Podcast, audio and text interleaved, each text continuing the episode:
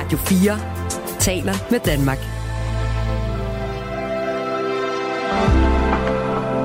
Velkommen til morgenrutinen.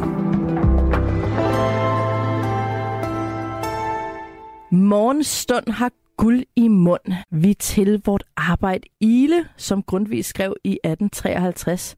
Og det er nemlig Grundtvig, det skal handle om i dag i morgenrutinen. For jeg har besøg af Lise Korsgaard, sekretariatsleder i Grundtvigsk Forum. Velkommen til dig, Lise. Tusind tak. Det er i år 140 år siden, at Grundtvig blev født. Men de værdier og den tilgang til livet, som han stod for, er jo super relevante i dag. Lige så relevante som for 100 år siden i hvert fald. Og hvilke værdier det er, og hvorfor de er vigtige, og hvordan man helt konkret kan få lidt mere Grundtvig i sit liv, det kommer vi alt sammen omkring i dag. Men øh, Lise, kan du helt kort sige os, hvad er det egentlig, som Grundtvig står for sådan værdimæssigt? Det er jo verdens sværeste spørgsmål, du starter med at stille mig. Fordi man kan sige, hvis Grundtvig er kendetegnet ved noget, så er det jo, at han var sindssygt mange ting, og stod for sindssygt mange ting. Men hvis jeg skal sige noget sådan helt kort, så tror jeg, jeg vil sige, at han jo værdimæssigt stod for sådan et, han var sådan en oplysningsmand jo, på den måde, at han arbejdede og virkede for, at mennesker i hans tid skulle blive klar til og i stand til at tage deres tid på sig på en eller anden måde. Ja. Og, og i den forbindelse blev han også, og var han også, en kæmpe stor fortaler for frihed. Fordi han mente, at frihed, øh, det at man har øh, frihed til at handle og frihed til at være sig selv i et fællesskab, det er en nøgle, hvis man skal kunne agere i sin tid, kan man sige. Så sådan oplysning og frihed er jo nogle af de kæmpe store nøgleord, der er på ham i hvert fald. Okay, men det kan vi jo godt skrive under på. Altså, Det kan vi godt. det er med, og, og, vel også frihed til at kunne ytre sig. I den grad frihed til at kunne ytre sig, frihed til at kunne tro på, hvad du vil, frihed til at kunne ja, netop sige, hvad du vil, øh, være, være ja. den du er. Han var Ja. meget, altså han ytrede sig jo så også rigtig meget selv, og det er jo så ret sjovt, at han på et tidspunkt blev, blev øh, smækket med en censur. Øhm, det må have virkelig gjort ondt, men det vender vi tilbage til. Absolut. Øhm, det er rigtig ret, du er her, Lise. Tusind Jamen, tak. tak. Nu skal vi alle sammen blive klogere på Grundtvig.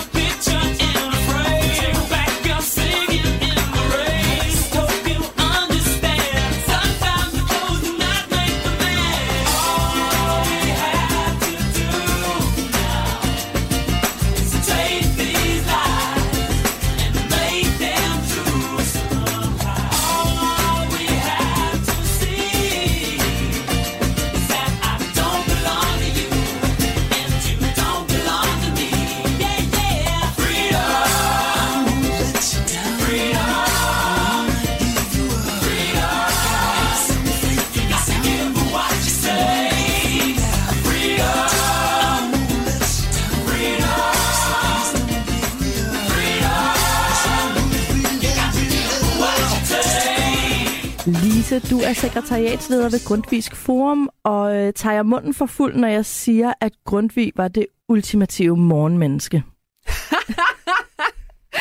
Det er, det har jeg aldrig tænkt over, om han var. Jeg har det bare sådan morgensang og alt Ja. det der, og Ja, der er også noget med lyset. Nu ved jeg godt, oplysning også er noget med tankens Helt lys, klart. ikke? Men altså man kan, jeg tror, jeg vil beskrive Grundtvig som et døgnmenneske ah, Lidt ala øh, det, jeg sagde før, med han var så meget og over det hele på alle måder, jo på en eller anden måde. Ikke?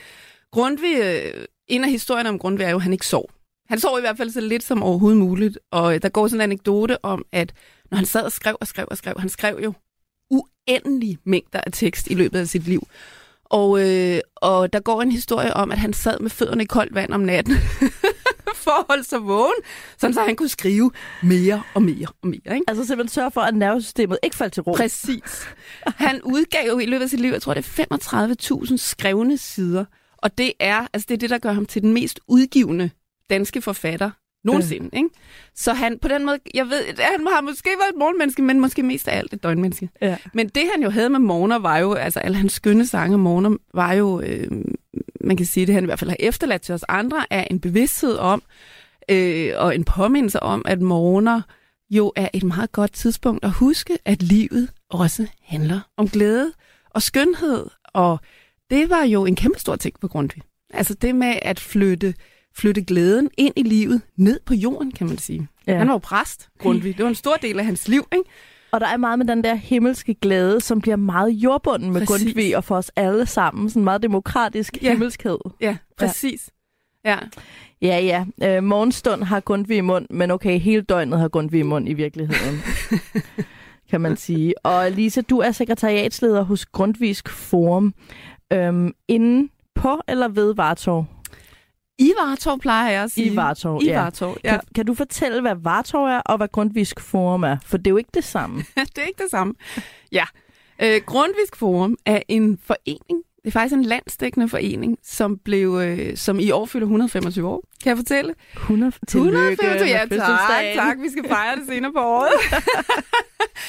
Grundvis, historien om Grundvis Forum er, at det er en forening, der blev øh, skabt af højskoleelever, der havde gået på nogle af alle de øh, højskoler, der poppede op i, øh, i landet i anden halvdel af 1800-tallet. Og når de her skønne unge mennesker, der havde gået på højskole, havde gået der og lært om livet og lyset og alt muligt andet, øh, så tog de jo hjem til sig selv på deres egen hjemmeegn, og, øh, og havde også lyst til at virke der i den ånd og den forståelse af livet, som de havde øh, lært og set og været en del af på, øh, på højskolerne. Og de foreninger og alt muligt andet, der poppede op, at det blev på et eller andet tidspunkt til øh, Grundtvigs Forum, som Ja. altså stadigvæk er en forening, der består af mennesker rundt i landet, der virker øh, i et eller andet, sådan med et eller andet grundvisk afsæt, jo, men med en ambition om at bringe det perspektiv, den forståelse af livet ind i tiden, vi lever i lige nu. Ja. Så det er det, vi er sammen om i den forening, kan man sige. Så I er faktisk, Grundtvigs Forum er i hele Danmark. Grundsforum er faktisk i hele Danmark. Men, men du sidder sekretariatet- jo inde på Ja, Rådhuspladsen. Jeg sidder nemlig på Rådhuspladsen, og I det er jo København. fordi, jeg er leder af det, der er foreningssekretariat. Ah. Hvad kan man sige, der er sådan en form for hovedkontor i Vartov. Og, øh, og Vartov er jo en bygning, der ligger lige her ved Rådhuspladsen i København, og er en bygning øh, fra 1724. En bygning, der oprindeligt blev, øh, blev skabt som hospital. Vartov er et gammelt øh, hospital, hvor, øh, hvor byens syge og gamle mennesker lå. Og i det hospital, der var en kirke, sådan så også dem, der lå på hospitalet, kunne komme i kirke. Og øh, Grundtvig har været præst i den kirke i 33 år af sit liv. Og øh, 33 år. 33 år Tror du Han nogensinde, blev- du kommer til at have et job i 33 år? det er jeg ikke helt sikker på. Det er jeg ikke helt sikker på. Men hvad, jeg, hvad ved jeg? Vartov er jo et sted, man ligesom øh, kan man Ej. sige, holder på. på Jeg glæder mig til at invitere til Ja, 33 det er- års jubilæum det- som, som sekretariatsleder i. Vartov. Det er jo en meget sjov anekdote om øh, Grundtvig og Vartov på den måde, at stillingen som præst i Vartov var i, her i 1800-tallet, hvor Grundtvig jo regerede og, øh, og levede, der øh, var stillingen som præst i Vartov Kirke den mest usle præstestilling, man kunne opdrive. Det var en stilling, der hed, øh, stillingsbetegnelsen var ligesom i folkemunde, kællingepræst. Man kunne blive kællingepræst i Vartov. Ja, det lyder ikke så Det fornemt. lyder ikke så fornemt, vel? Og det var fordi, at øh, i Vartov, der, øh, der var det jo, der handlede det om død og sygdom. Og der var jo ikke sådan en menighed til hospitalet. Der var, der var bare syge mennesker, man skulle prædike for. Øh, og når Grundtvig havnede der, så var det jo fordi, som du selv siger, han blev udsat for, for censur, og det gjorde han, fordi han brugte en stor del af sit liv på at gøre op med det kirkelige etablissement, de kirkelige myndigheder, den forståelse af kirke og kristendom, der var gældende på Grundtvigs tid, og som han sådan set selv var uddannet i. Han var uddannet øh, teolog. Så han havde et opgør kørende med de kirkelige myndigheder, der gjorde, øh, som i hvert fald kom til at udmynde sig i, at han blev underlagt censur, og det udmyndte sig også i, at han sag op i som præst i den danske folkekirke, hvor han ellers havde fået en stilling som præst, på trods af, at han var lidt... Øh, Han, han var der lidt var en, lidt sådan miskmask omkring ham. åndelig spredbasse. Præcis. Men han sagde op, og, øh, og havde nogle år, hvor han ikke virkede som præst. Øh, men da hans sønner så skulle konfirmeres i 1839, der fik, han, øh, der fik han lyst til at blive præst igen, for han ville gerne selv konfirmere dem. Nå. Og, øh, og historien er den, at han via sin kontakt til kongehuset, som han jo havde en tæt kontakt til faktisk, øh, så fik han ligesom øh, i talesat, at han godt kunne tænke sig at blive præst igen. Og, og det faldt så sammen med, at stillingen som kælingepræst i Vartov var blevet ledig, og så havnede han ligesom der. Og, øh, og det der jo så er det vidunderlige ved den historie, det er, at, at, øh, at Grundtvig fyldte Vartov Kirke med et kæmpe liv. Og, øh, og igen, historierne og meget af det her er jo også anekdotisk stof, ikke? Men altså, historierne går på, at man ser ligesom for sig en kirke, der var fuld af lys og sang og mennesker, der kom, og han skabte ligesom et fællesskab omkring den her kirke og den her menighed, som i den grad også spredte sig ud i hele Danmark. Altså, der er sådan folk, der var i Vartov og kom i Vartov, der tog ud og, arbejdede videre i den her, øh, den her tankegang, der, øh, der prægede Vartov i, i resten af landet. Ja, jeg kunne også læse mig til, at der var ikke nogen menighed, da han kom, og der var en kæmpe menighed, da han gik. Ja, og Vartov har været sådan et kæmpe åndscentrum. Og det er jo så også derfor, at Vartov stadigvæk findes i dag, kan man sige. Fordi nu er, altså, byggeriet står jo, og Grundtvig, når du sagde det her med, indtil han, øh, indtil han stoppede, og han stoppede jo i Vartov, da han døde. Altså, han holdt sin sidste prædiken i Vartov Kirke aftenen, inden han døde. Er det Så rigtigt? han virkede lige indtil det sidste i, øh, i Vartov, ikke? Og øh, lige omkring øh, midten af, af 1900-tallet, der stod byggeriet faktisk, eller der var der diskussioner om, om Vartov skrives ned, fordi det var et faldefærdigt hus, og det var ikke særlig godt vedligeholdt, og hvad skulle man ligesom med det? Men øh, da det kom, den forening, jeg så er ansat i, Grundtvigs Forum, da det kom foreningen for Øre, så fandt man selvfølgelig ud af, at det ville være helt katastrofalt i forhold til historie og, historien om Grundtvig, kulturarven om Grundtvig, og på den måde er Vartov virkelig sådan et erindringssted, som man kalder det for Grundtvig, så man samlede penge ind til at kunne købe huset, og, øh, og det lykkedes. Og det er så derfor, at vi stadigvæk, det er derfor, jeg har arbejdsplads i Vartov i dag. Så foreningen ejer huset Så foreningen ejer huset. I dag er huset et sted, hvor der er børnehave, der er kirke, der er et bibliotek, der er et, et øh, kollegie, der er folkeoplysende aktiviteter, der er møder i alle mulige sammenhænge. Er og sådan. det? Så det er sådan et multiskørt lille hus, der på en eller anden måde er sit eget samfund. Totalt multihus. Laver I også øh, Grundtvig merchandise? Uh, det er mit store ønske at komme mere i gang med at Ja. lave grund. Jamen, altså, du ved jo, der er jo mange år har det her med skrift på væggen jo været populært. Ja. Og hvorfor skal der stå kaffe latte, hvis der kan stå altså noget med læring? Præcis. Det er da meget bedre. Eller sådan en t-shirt med et af de store, et af de gode citater, ikke? Præcis, præcis. Kaffekopper. Morgenstund har kaffe i mund. Jamen, Den skriver, de skriver sig selv, Lise. Tak, Mathilde. Jeg tager det med. You can be amazing, you can turn a phrase into a weapon or a drug. Outcast to be the backlash of somebody's lack of love. Or you can start speaking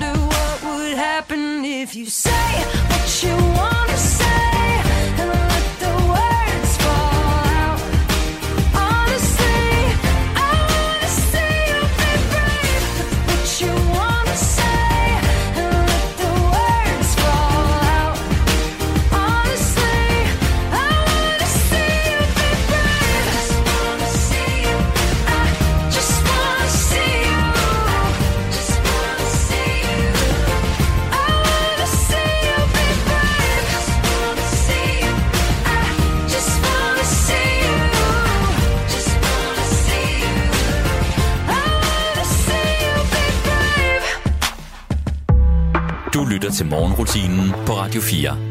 Vi taler i dag om Grundtvig øhm, og alt det, vi stadig kan bruge ham til i dag. Lise Korsgaard, du er sekretariatsleder ved Grundtvigs Forum i København. Øhm, og han boede ikke der i Vartorhuset, hvor I er, men han var præst der i lang tid.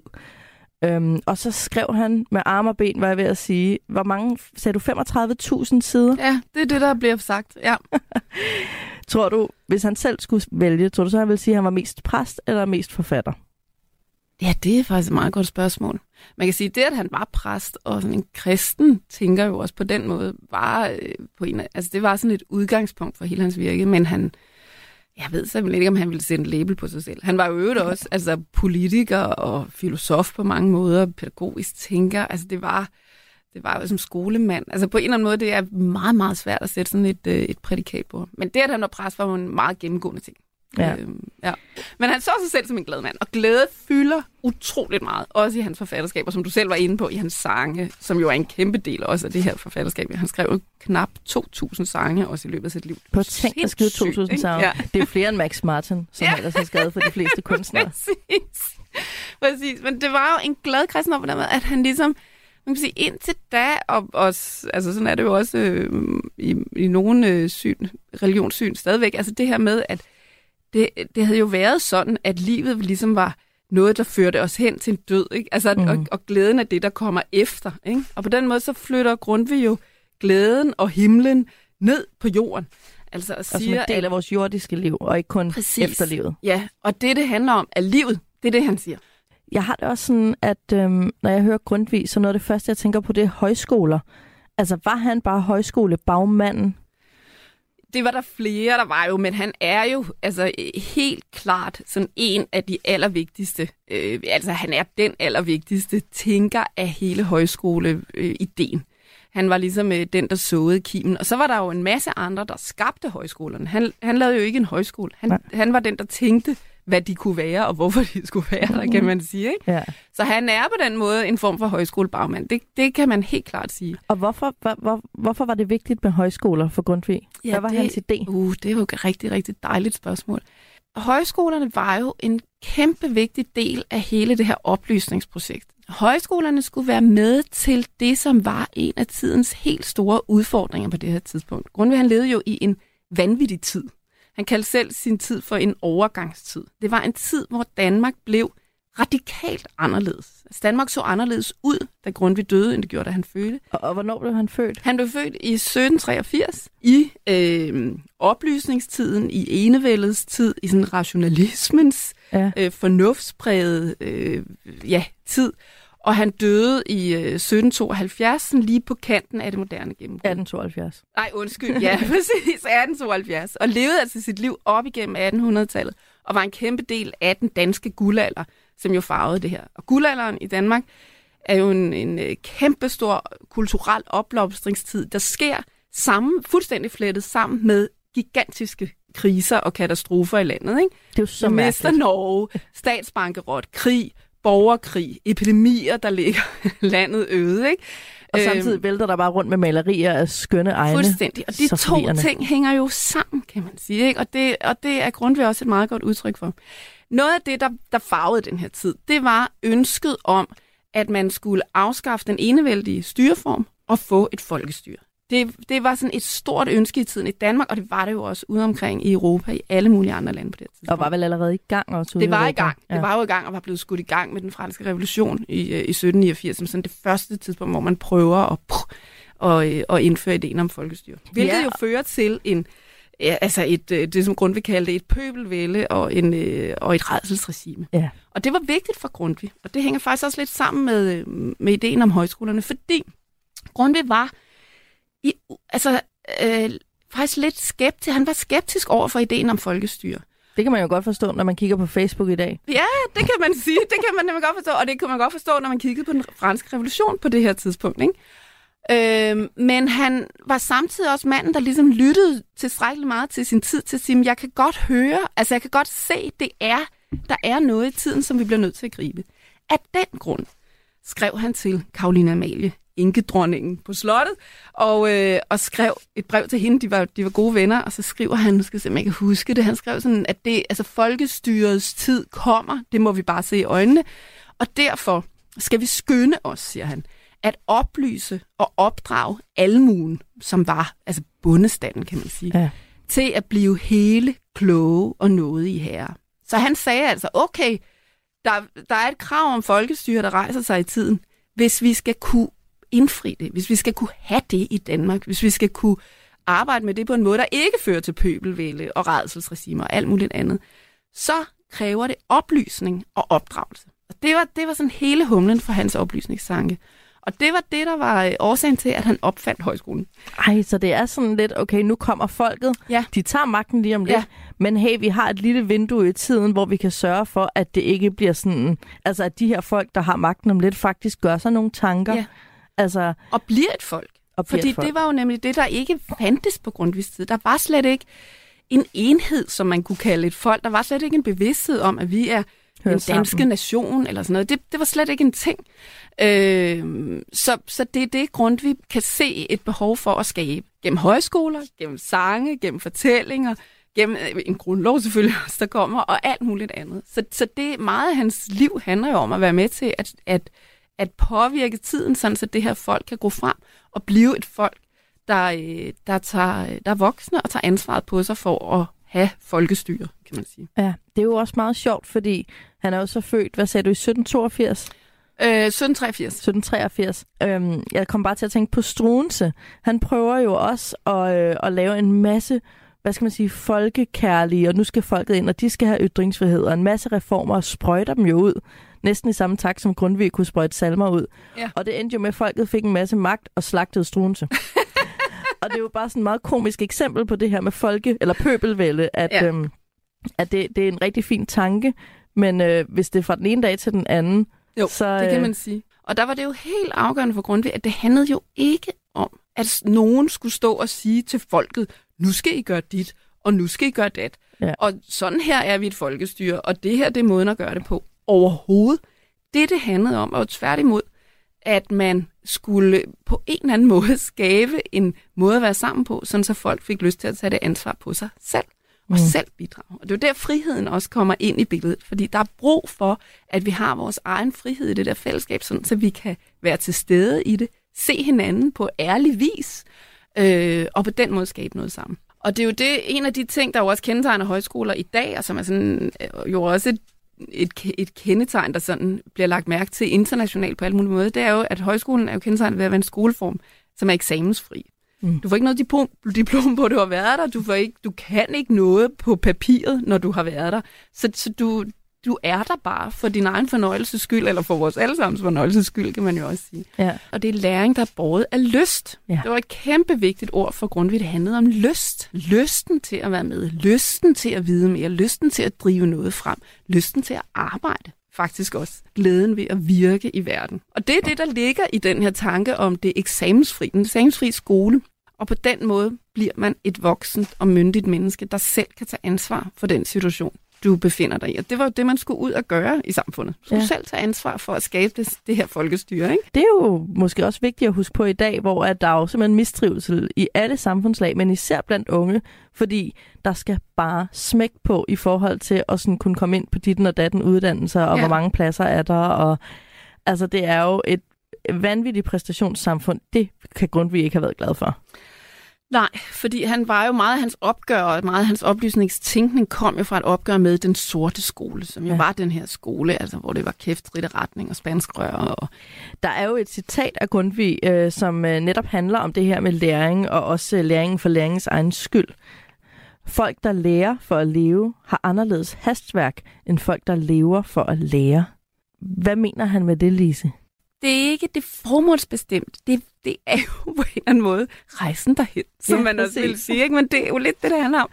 Øh, det her med, ja igen, altså lysten, det, det, det er læringen, det er virketrangen, der driver dig frem. Ikke? Hi, recommend getting your hot traveled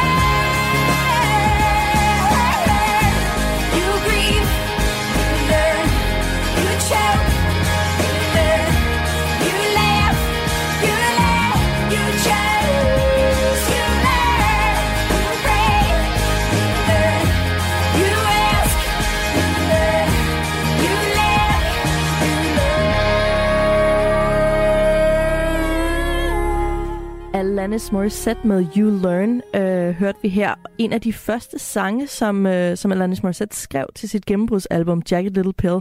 Og netop titlen Jagged Little Pill er taget fra den her sang, hvor hun jo altså synger, at man skal swallow it down like a jagged little pill øh, om livets øh, modgang og medgang. Øhm, og hun skrev faktisk den her sang, efter hun blev overfaldet og altså truet med en pistol og berøvet alle sine ting, øh, lige efter hun var flyttet til LA. Og den her sang var altså en del af hendes proces med at acceptere, at alt det, der sker, også alt det dårlige, det er noget, vi kan lære af og finde ro i. Øhm, og, og det minder mig jo lidt om Grundtvig, det her med, at læringen, at har- har du fokus på læringen i dit liv, så kan alt andet faktisk rummes der i en blanding af glæde og, hvad skal man sige, arbejde, der gør nytte. Kan man sige en blanding af glæde og nytte? Jeg er ret sikker på, Lise, øh, at Alanis Morissette, hun øh, var grundvidianer. Jeg ved ikke, om hun selv ved det. Sådan Eller er det med mange. sådan er det med mange. De ved ikke, de er grundvidianere. Øhm, du er sekretariatsleder i Grundvisk Forum, øhm, og her øh, lige før, der nævnte du, at øh, der, der er efterspørgsel efter Grundtvig i de her år. Altså noget af det, vi jo oplever markant, tror jeg nærmest, jeg vil sige, øh, på min arbejdsplads i de her år, det er, at hvis der er nogen telefonerne ringer for at få fat i for tiden, så er det altså Grundtvig. der er virkelig sådan en efterspørgsel efter noget Grundtvig og noget Grundtvisk, både faktisk internationalt, men også i, i Danmark er der sådan kommet sådan en ny, øh, ny kalden på mm. den her mand, der jo sådan er poppet op gentagende gange i løbet af historien. Det gør han lidt igen lige nu. Og hvorfor gør han det? Ja, en af forklaringerne, tror jeg, hænger sammen med det, du er inde på. Det er i hvert fald også det, vi får at vide, når vi er ude og snakke med folk og lytte. Vi prøver at spørge super meget, ikke? Hvorfor nu? Hvorfor, får man, hvorfor kalder man på Grundtvig nu? Ja. Og der bliver der sagt rigtig meget det her med, at vi er jo, på en eller anden måde har vi fået skruet et samfund sammen, som vi, som vi sådan skal bidrage til og præstere til, og hvor vi bliver sådan en form for, helt fra barnsben jo, øh, velfærdsstatens soldater, som en kvinde, jeg talte med om det her, øh, sagde. Ikke? Og der kan Grundtvig jo, der byder han jo ind med noget, hvor han siger, det er jo ikke, fordi han siger, at vi ikke skal arbejde, og det er jo ikke, fordi han siger, at vi ikke skal præstere, og det er ikke, fordi han siger, at vi ikke skal vide noget. Det er jo ikke sådan lallegladet øh, nej. overhovedet. Men han siger bare, og det er også noget af det, jeg synes er fedt ved Grundtvig, det er, at han hele tiden har sådan en, men det hænger sammen med øh, også at kunne netop have den her frihed, og også den del af livet, hvor øh, fantasien, forestillingerne, sangene, drømmene, følelserne bor. Så han er sådan en, der ligesom kan se betydningen af flere dimensioner i det at være menneske, og flere dimensioner i det at være livet. Ja, så Og det synes jeg- anti enten eller. Faktisk lidt enten, anti enten eller, samtidig med, at han jo så også var meget radikal på nogle måder. Jamen, det er det, der er så, Så det sjovt, det, når man er- læser ja, om ham nu, ja. fordi jeg troede, jeg har altid opfattet Grundtvig som netop det hele menneske, og her er noget rart og trygt, og både arbejdsom og nydelse, og, sådan, Ja. og derfor også måske lidt svært at definere. Ja. Og når man så læser om ham, så var han jo bare maniac i sin tid. altså, han var uvenner med alle hele tiden, og Ja. der var simpelthen så mange forviklinger, både romantisk og Ja. vennemæssigt, og hans forældre, og Ja. ej, jeg blev helt Han var et vildt menneske. Jeg ville sådan ønske, der var et reality show med Grundtvig. det ville være det, det vildeste danske Kardashian-dynasti, der kom ud af Grundtvig-familien. Det er for set. Det er for sent. Hvordan mærker du Grundtvigs indflydelse? Altså, hvor kan vi også se, at der begynder at komme grundtvigske værdier øh, til stede igen? Altså, jeg tror, at de grundviske værdier, de, de er her allerede. Vi står simpelthen på så meget Grundtvig i vores samfund, at man knap nok kan se det. Grundtvig var en af dem, der var øh, der bidrog rigtig meget til skabelsen af den, eller udviklingen af den grundlov, vi har stadigvæk i dag, til hele vores skolesyn, hele vores måde at tænke kirke og kristendom på, øh, fællesskab, demokrati, alle de her ting, og det gør det hele tiden, men man kan sige, det er jo så ikke altid, man tænker over, at det er Grundtvig, og, det, og jeg tror, det er det, der sådan pludselig er sket i dag med, at at så, der så, så sker der jo alligevel nogle forrykninger i samfundet, der gør for eksempel det her med, at, øh, at præstationskulturen kommer til at fylde så meget, og i det hele taget, at vores tid måske er præget af sådan en krisestemning igen, apropos det, vi talte om med kriserne i 1800-tallet. Ikke? Vi, vi lever jo igen i en tid, hvor det føles som om, at øh, de tektoniske plader under vores fødder står og vibrerer lidt, ikke? Og jeg tror også, det er sådan en tid, at, at, øh, at det kan give rigtig meget mening at række ud til en som Grundtvig, som, jo, som jeg også startede med at sige, var en, var en mand, der i udpræget grad forsøgte at gribe sin tid. Og agere i den, selvom den var fyldt med kriser. Ja. Jeg tror faktisk også, det er sådan på et lidt mere meta plan, noget af det, der gør, at man, øh, at man rækker ud efter Grundtvig nu. Fordi han er god til at huske os på, at vi kan handle. agere i det. Ja. Altså lidt apropos det, du siger om øh, Alanis Morissette, ikke? Altså det er jo, Grundtvig var jo også, for ham var sådan en kamp, det, at det at kæmpe om tiden, i tiden, var jo også en kæmpe vigtig del, fordi netop, som vi også var inde på det med, det var ikke fordi, han, vil, at han havde svarene. Han kendte heller ikke nogen andre, der havde svarene. Han mm. sagde, hvad sandhed er, må tiden vise. Meget af det at agere i en tid handler jo om sammen at prøve at finde ud af, hvordan gør vi det her? Ja. Men, men samtalen om det, dialogen om det, skænderierne om det, er også vigtige. Ikke? Ja, især Øhm. skænderierne har jeg på fornemmelsen for Grundtvig. Præcis, dem var han bestemt ikke bange for. Det var også en vigtig del af det. det. Vi bliver nødt til at finde ud af, hvordan vi agerer det her. Det kræver, at vi alle sammen står frem, fortæller, hvad vil vi, hvad synes vi, og bidrager med det, vi kan. Det er, ikke, øh, det er ikke farligt, at tiden er fuld af kriser. Det er ikke farligt, at vi selv har kriser. Altså, men vi skal bruge dem til noget. Ikke? På Grundtvigs tid var det jo et, et helt reelt og præsent spørgsmål. Findes der et land, der hedder Danmark lige om lidt? Ja. Ja. Altså, det, det var der ikke noget svar på. ja, præcis. Altså på den måde må tiden jo også have føltes sådan rimelig øh, katastrofal, ikke? Men, øh, men ja, hans svar var på forbindelig vis, så at sige, det, det kaster vi os ind i Ja, at give et svar på, ikke? Ja.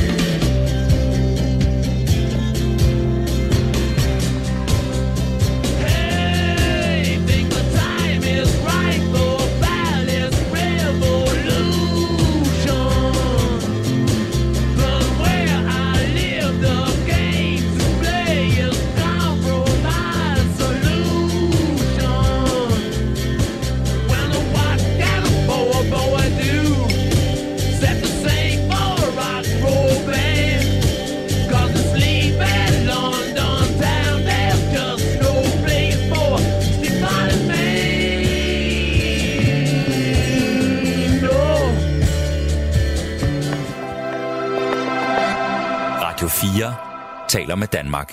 Lise Korsgaard, sekretariatsleder i Grundvisk Forum. Øh, Du sidder her i dag for at gøre både mig og alle, der lytter med, lidt klogere på Grundtvig. Altså, alle kender jo Grundtvig. Han er jo the superstar i det her land. Det er der ikke nogen tvivl om. Men øh, det betyder ikke, at man nødvendigvis har meget viden om ham. Det betyder bare, at man kender navnet. Jeg har også altid blevet forvirret meget af det der med grundlov og Grundtvig. At jeg, får dem, jeg blander dem sammen, fordi det lyder ens. Men det er faktisk ikke så dumt, fordi der er jo nogle fællestræk mellem Grundtvig og grundloven. I høj grad. Ja, Ja. ja. Øhm, men øh, jeg researchede Grundtvig, for jeg møder ikke uforberedt op på arbejde, Lise. Men meget Det hurtigt, meget hurtigt, så kom jeg til at drive væk fra, fra Grundtvigs idealer og hans synspunkter og filosofiske sådan, skrifter, og ind i hans privatliv. Fordi, ej, det er et spændende privatliv. Ja, Hold det er det. nu op. Ej, Ja. Jeg forstår ikke, hvorfor der ikke er... Ja, hvor, hvor er den tv-serie? altså, øh, jeg har ud af det her privatliv, for jeg tænkte, Lise, du er sekretariatsleder i Grundtvigs Forum. Du ved sikkert mest om hans tanker og værdier. Øh, du har ikke nogen forudsætning for at vide alt muligt mærkeligt om hans privatliv. Så jeg har lavet en quiz til dig. Det er så angstprovokerende, du siger det. Jeg har jo verdens stejleste læringskurve omkring at tilegne mig det her sindssyge menneske. kæmpe viden, kæmpe liv, alt muligt andet. Så jeg vil bare skynde mig at sige, jeg, altså, jeg er øh, i den spæde start. Jeg kunne have haft mit job lidt over to år. du er en newbie, du er en ja, er, jeg, newbie. jeg. Ah, men det er godt, du bekender kulør, fordi så er det også okay, hvis du ikke kan nogen af svarene. Ja. Og jeg kan jo svarene. Så det er godt. uanset ja. hvad, får du en masse god grundtvig nu. Ja. Okay, vi starter ved begyndelsen. Grundtvig, han var ud af en børneflok på fem børn. Ikke mega usædvanligt i 1700-tallet. Men hvilken plads havde han i søskenderækken? Han var den yngste søn. Det var han nemlig, og Ja. det synes jeg er så sjovt, fordi han var jo en kæmpe spredebasse. Altså, han løb jo rundt og skabte kaos, og han kunne jo ikke snuppe autoriteter, og så ville han ikke være præst, fordi hans far var præst, og så kunne han ikke gøre, som kirken, kirkerne bad ham om. Og han er jo det, altså han er jo OG, han er jo original girl, yngste barn. Det tror jeg på en måde, du kan have ret i. Og så var han, allerede fra barnsben, var det tydeligt, at han var en kæmpe begævelse. ja, ja Øhm. han var genial. Ja. Men havde han nu været født som førstefødte og været genial, så havde han sikkert bare blevet biskop af København. Det kan i godt være, for det at var være gået sådan- mere øh, roligt. Så der var sådan 35.000 sider om alt. Han var passioneret Grundtvig, og hans holdninger kastede ham ud i mange konflikter, både med sine forældre, som han havde sådan, det tror jeg alle har, man har jo nogle perioder med sine forældre, hvor man ikke gider tage telefonen. Øhm, dem havde Grundtvig også, bare ikke med telefon. øhm, men han, øh, han blev også uvenner med rigtig mange venner. Blandt andet udgav han øh, på et tidspunkt det, man øh, her i hiphoppens tidsalder vil øh, betegne som et diss track. Altså, når man udgiver en sang, det er der mange rapper, der gør, når de har en feud kørende, så udgiver den ene rapper en sang om den anden rapper, hvor de rimer på øh, slemme ord om hinanden. Men han, han udgav en lille bog, som bare svinede øh, en, af hans, øh, en af hans venner, som han var uenig øh, med, til. Men hvem var det, han svinede til i den her lille udgivelse? Han lavede jo, det skal jeg lige skynde mig at sige, mange udgivelser, hvor han sviner nogen til. Og blandt andet, nu jeg kommer hen til svaret, eller mit, ja, det jeg tror Dit svaret, men, men jeg vil bare lige sige, altså en af grunden til, at Grundtvig fik den her censur, vi talte om, eller blev underlagt livslang censur, som det jo var, øh, da Livslang censur, ja, er præcis, grim, ikke? Den blev jo ophævet, men altså det, det, var, det var det, det hed på det tidspunkt. Det var jo, at han udgav øh, en bog, øh, hvor han sådan gjorde op med, øh, med den øh, teologiprofessor, der hed H.N. Clausen.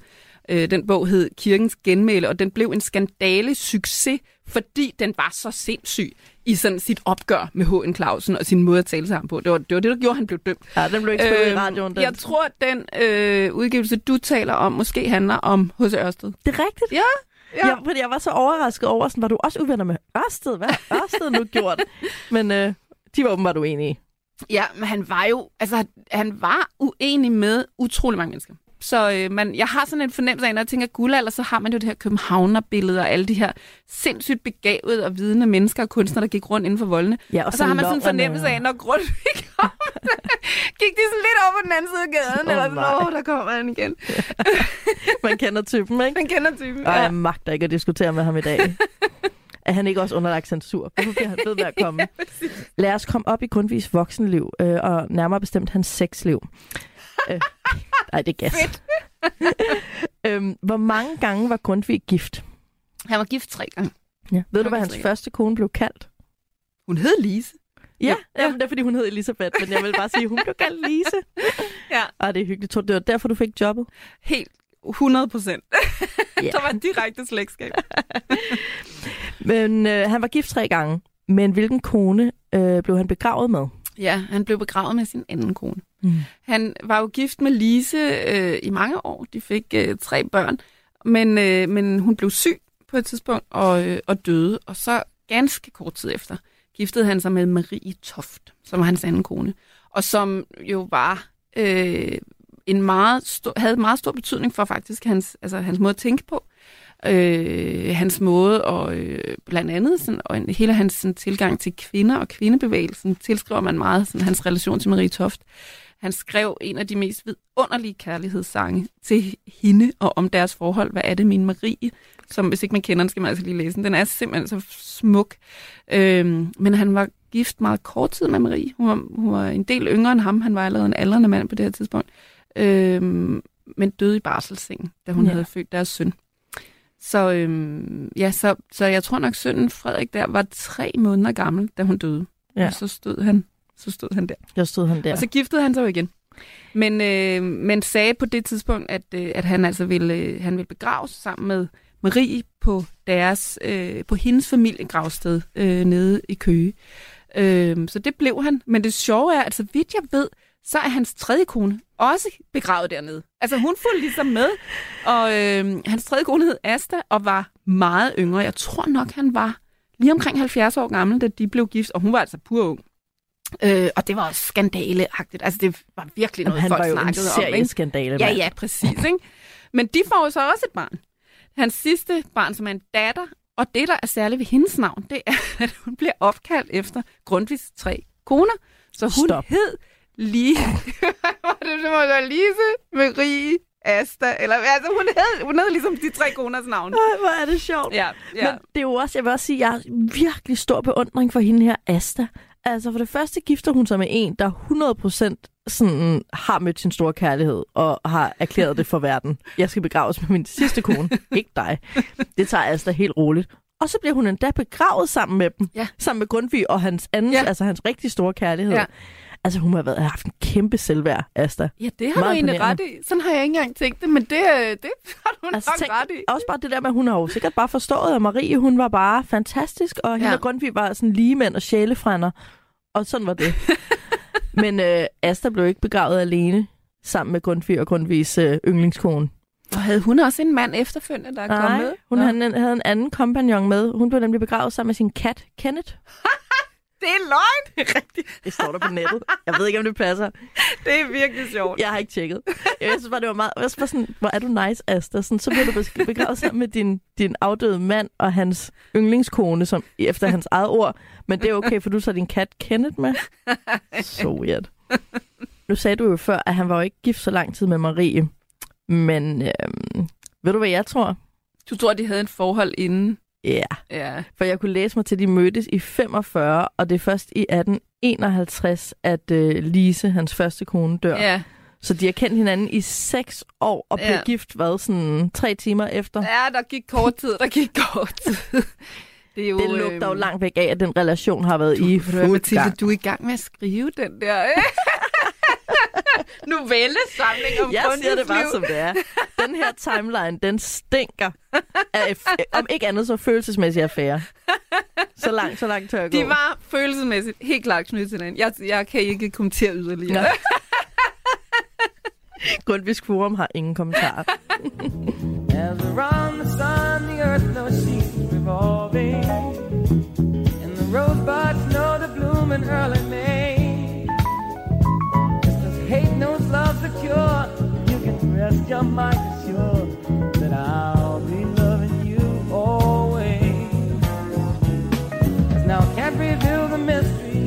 Tomorrow,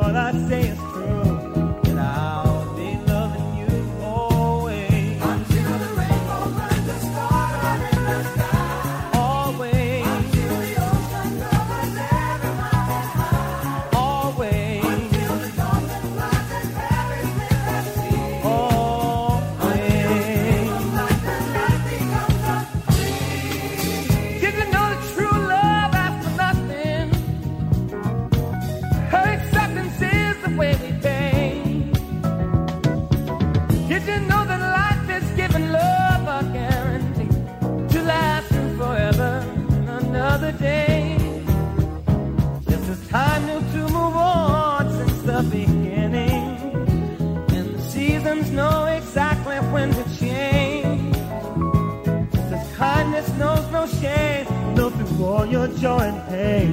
And I'll be loving you always. As the day I know I'm living, but tomorrow what makes me the past, but that I mustn't fear. For I'll know deep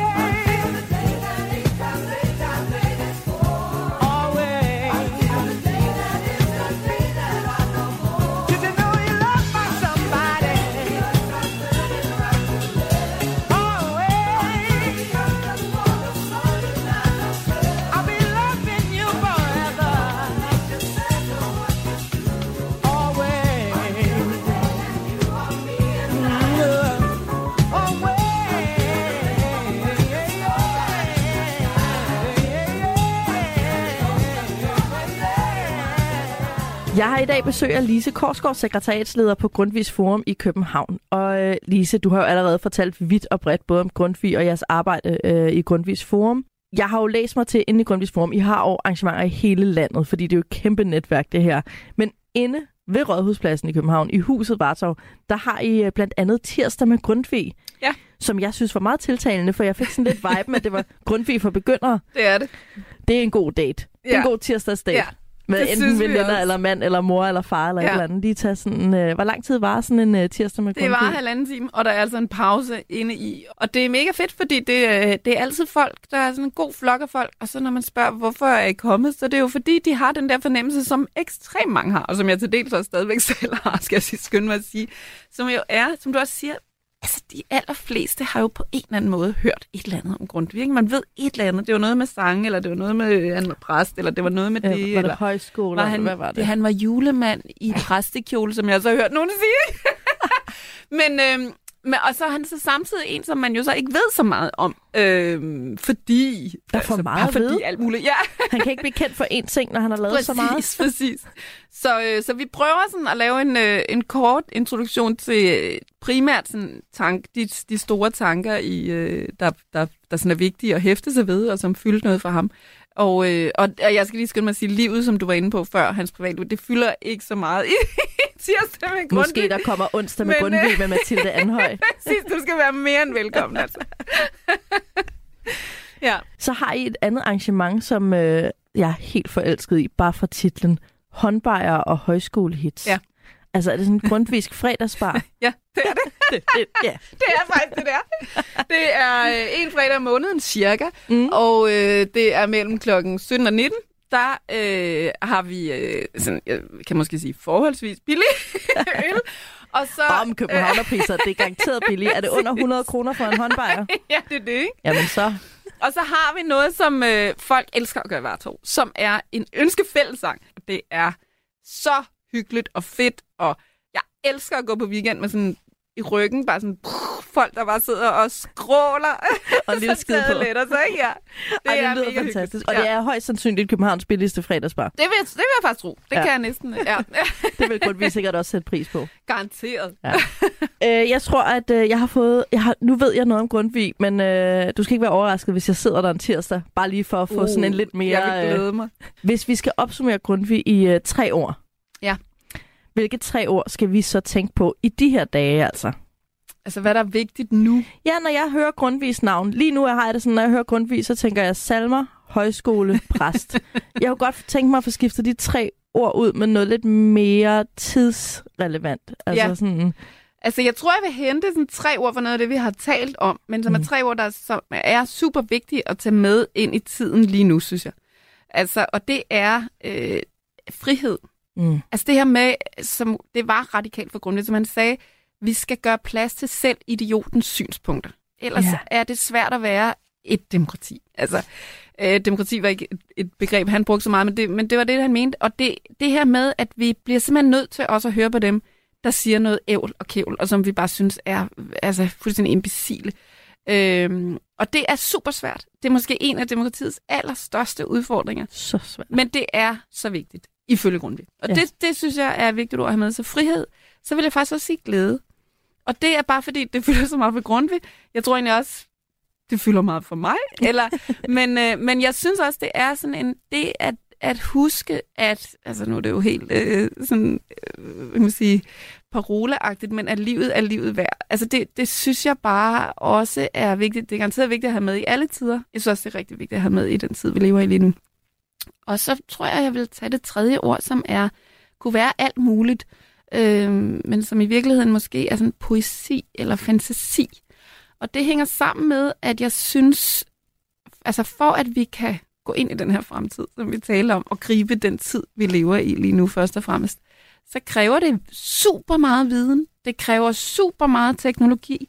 Det kræver super meget alt muligt analyse og du ved, alt det, der sådan er styret af vores øh, fornuftsdel af livet og verden og, og det vi er selv, det er helt givet. Ja, det har Men- vi alle sammen, fordi der er no way around it. Præcis. Ja. Men det kræver også det andet. Det kræver også fantasi og forestillingsevne, og at vi tør at være sammen om det, der er sådan øh, ikke er færdigt og er afprøvende og er følelsesladet og alt muligt andet. Altså det, det, det er lige så vigtigt. Og det, det synes jeg, vi er lidt dårligere til at være Ja. sammen om, og være sammen i.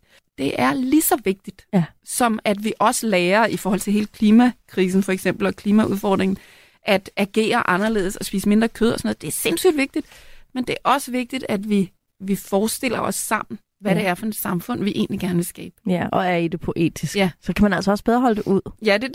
Det er jo det. Det er det. Det vil bedre, Grundtvig også ja. have sagt. Det vil han. Lise, tusind tak til dig. Tusind tak, fordi du kom ind og delte alt din grundvivet med os. Øhm, Velbekomme. det, er, Det var hyggeligt. Jamen, det var så hyggeligt. og tusind tak til alle jer, der lyttede med. Jeg håber, I går igennem dagen og har Grundtvig på hjernen lige til I går i seng i aften. Og så husk, når I går i seng i aften, at Grundtvig ville ikke være gået i seng. Han ville have siddet hele natten med fødderne i et iskoldt vandbad og skrevet øh, nogle af sine 35.000 sider. Øhm, så hvis du bare går i seng og sover, så nyd det, men, øh, men send en tanke til Grundtvig, der sidder der med fødderne i, fødderne i koldt, koldt fodbad.